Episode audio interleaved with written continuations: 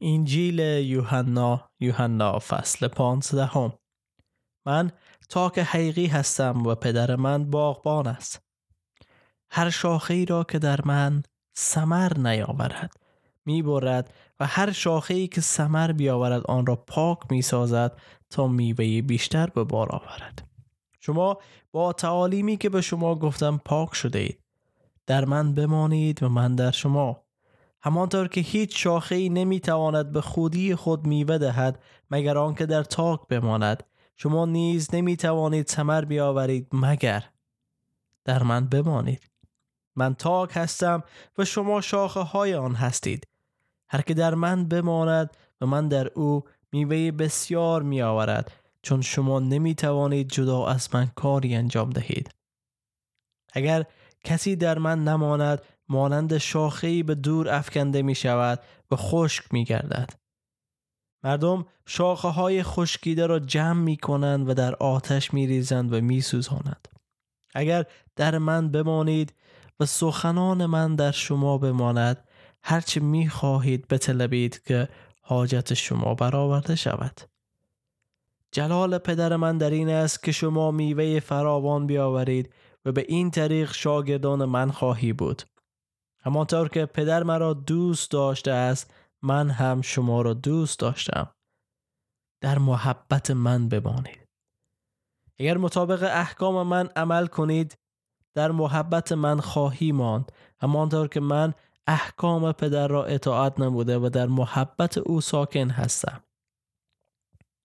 این چیزها را به شما گفتم تا شادی من در شما باشد و شادی شما کامل گردد. حکم من این است که یکدیگر را دوست بدارید همانطور که من شما را دوست داشتم. محبتی بزرگتر از این نیست که کسی جان خود را فدای دوست خود کند.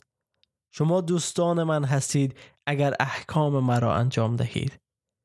دیگر شما را بنده نمی‌خوانم زیرا بنده نمی‌داند اربابش چه می کند من شما را دوستان خود خواندم زیرا هرچه را از پدر خود شنیدم برای شما شرح دادم.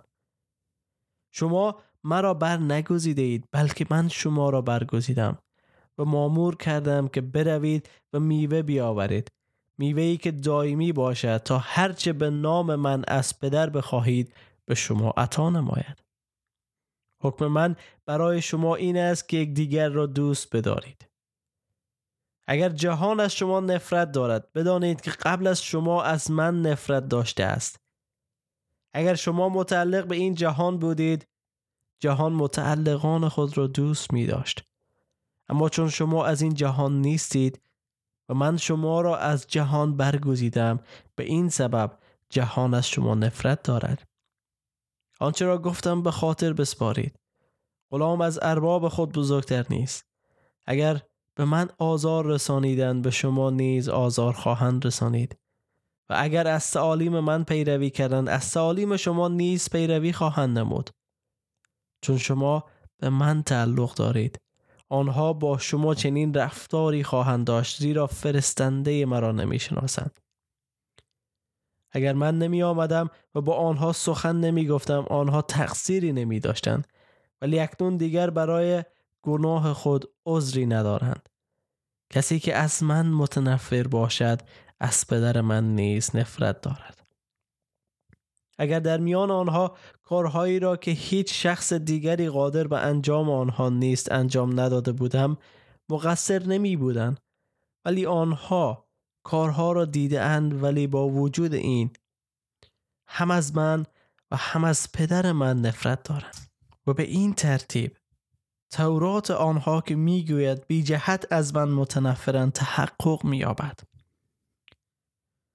اما وقتی پشتیبان شما که از جانب پدر نزد شما میفرستم بیاید یعنی روح راستی که از پدر صادر میگردد او درباره من شهادت خواهد داد و شما نیز شاهدان من خواهی بود زیرا از ابتدا با من بوده اید آمین. در اینجا می‌بینیم که عیسی سخنان شخصی با یازده هواری خود داره و شاید جمع دیگر از ایمانداران در اونجا باشن. و اینا صحبت هایی است که عیسی با شاگردان می‌کنه. و بر از اینا مثل میده که چون تاک و شاخه هستند عیسی تاک حقیقی است و کسی که به مسیح ایمان میاره شاخه. و عیسی با مثال ها و نوعی صحبت می‌کرد که شاگردا بتانن. مفهوم و سخنهای از رو درک کنن و بفهمن که چی میگن. به طور مثال اگر شما باغبان هستی می‌فهمی که تاک و شاخه چه رابطه داره.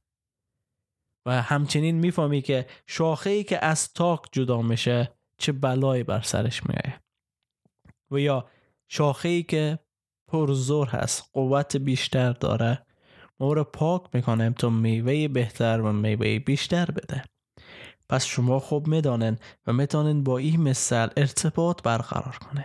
و دقیقا رابطه ای ما با خدا هم همی هسته. ما نیاز داریم که به خدای وصل باشیم که خالق ای جهان هسته. کسی هست که همه چیز آفریده و ما را محبت کرده. و اگر ما با او وصل باشیم دقیقا مانند او یک یکدیگر دوست خواهیم داشت. داره که میگه حکم من برای شما این است که یکدیگر را دوست بدارید. همان گونه که من شما را دوست داشتم. خدایی که ما با او سر و کار داریم. خدایی که خالق ما هست. خدایی که همه چیز آفریده و حتی به میوه باغ ما سمر میده. خدای پر از محبت است. خدای رحیم است و تشویق می‌کنه که ما یکدیگر بپذیریم. تشویق می‌کنه که ما یکدیگر محبت کنیم. او هرگز تشویق نمی‌کنه که ما انسان ها یکدیگر نابود کنیم. هرگز نمیگه اگر به من ایمان نیاوردن سر از اونا رو بزن. مالشان به قنیمت ببر و زنهایشان رو بردگی بگیر. خیر. خدای ما این چیز دستور نمیده.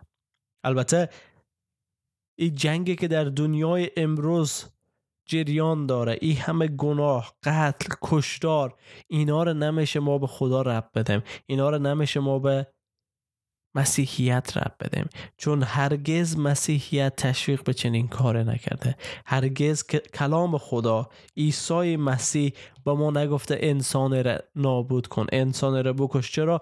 به خاطر ما و به نام ما. ببین تفاوتی هست. جنگ ها هست بله. کشتارها هست بله. ولی مسیحیت در به نام مسیحیت کشتار نمی‌کنه. طوری که ما می‌دانیم وقتی که مثلا یک جای جنگ میشه و یا کافر از بین میشه به نام خدای همو عقیده و انسان ها و شخص کشته میشه. اما هرگز نشنیدین که مسیحیت کسی رو به اسم مسیح بکشه کسی رو به اسم خدا یا روح القدس بکشه. و شاید شما خطاب به جنگ های صلیبی بگین که جنگ های صلیبی چی بود؟ نه جنگ های صلیبی زمینه دفاعی داشت و هیچ مسیحی او را تایید نمی‌کنه و اصلا شرم هست که در تاریخ مسیحیت از طرف بزانس ها بر مسیحیت وارد شده. به هر حال هدف ما ای هست که بیان کنیم که خدای ما خدای پر از محبت است و شما دوست عزیزی که به عیسی مسیح ایمان داری ولی در شرایط سخت هستی. در این خواندیم که عیسی مسیح گفت اگر جهان از شما نفرت دارد بدانی که قبل از شما از من نفرت داشته. چون این جهان متعلق به شیطان هست و فرزندان شیطان حکمران این جهان هستند بر ضد فرزندان خدا خواهند بود. پس نگران نباش چون این جهان خداوند ما عیسی مسیح انکار کرد و نابود کرد و بر علیه انکار و نابودی ما هم هست. ولی ما و شما جای امنی در حضور خدا داریم چون او به ما وعده داد که ما با او خواهیم زیست. این دنیا متعلق به ما نیست. ما فقط ره گذری هستیم و وظیفه داریم که شاهدان مسیح باشیم. چون روح از او رو داریم و از او تعلیم یافتیم. ما باید گوسفندان گم شده ای گله را پیدا کنیم. و با همه دردها و زحمت هایی که دنیا برای ما داره شادی مسیح در خود نگه داریم و منتظر آمدن مسیح باشیم و منتظر شادی ابدی باشیم که قرار است از جانب مسیح دریافت کنیم. امیدوار هستم که این کلام شما را تشویق کنه که بیشتر به خدا نزدیک شین و اعتماد امید و همه چیز خود بر مسیح واگذار کنین و منتظر شادی باشین که از او مرسه بدانیم که ما دیگه بنده نیستیم. ما عضو فامیل خداوند هستیم. خدایی که ما رو خلق کرده. و او می‌خوای با ما رابطه نزدیک داشته باشه. رابطه پدر فرزندی. رابطه ای که واقعا نزدیک است امیدوارستم که ادامه بدین گوش دادن به انجیل یوحنا و دعای ما است که این انجیل در شما ایمان را به وجود بیاوره در فیض برکت و سلامتی خداوند باشد.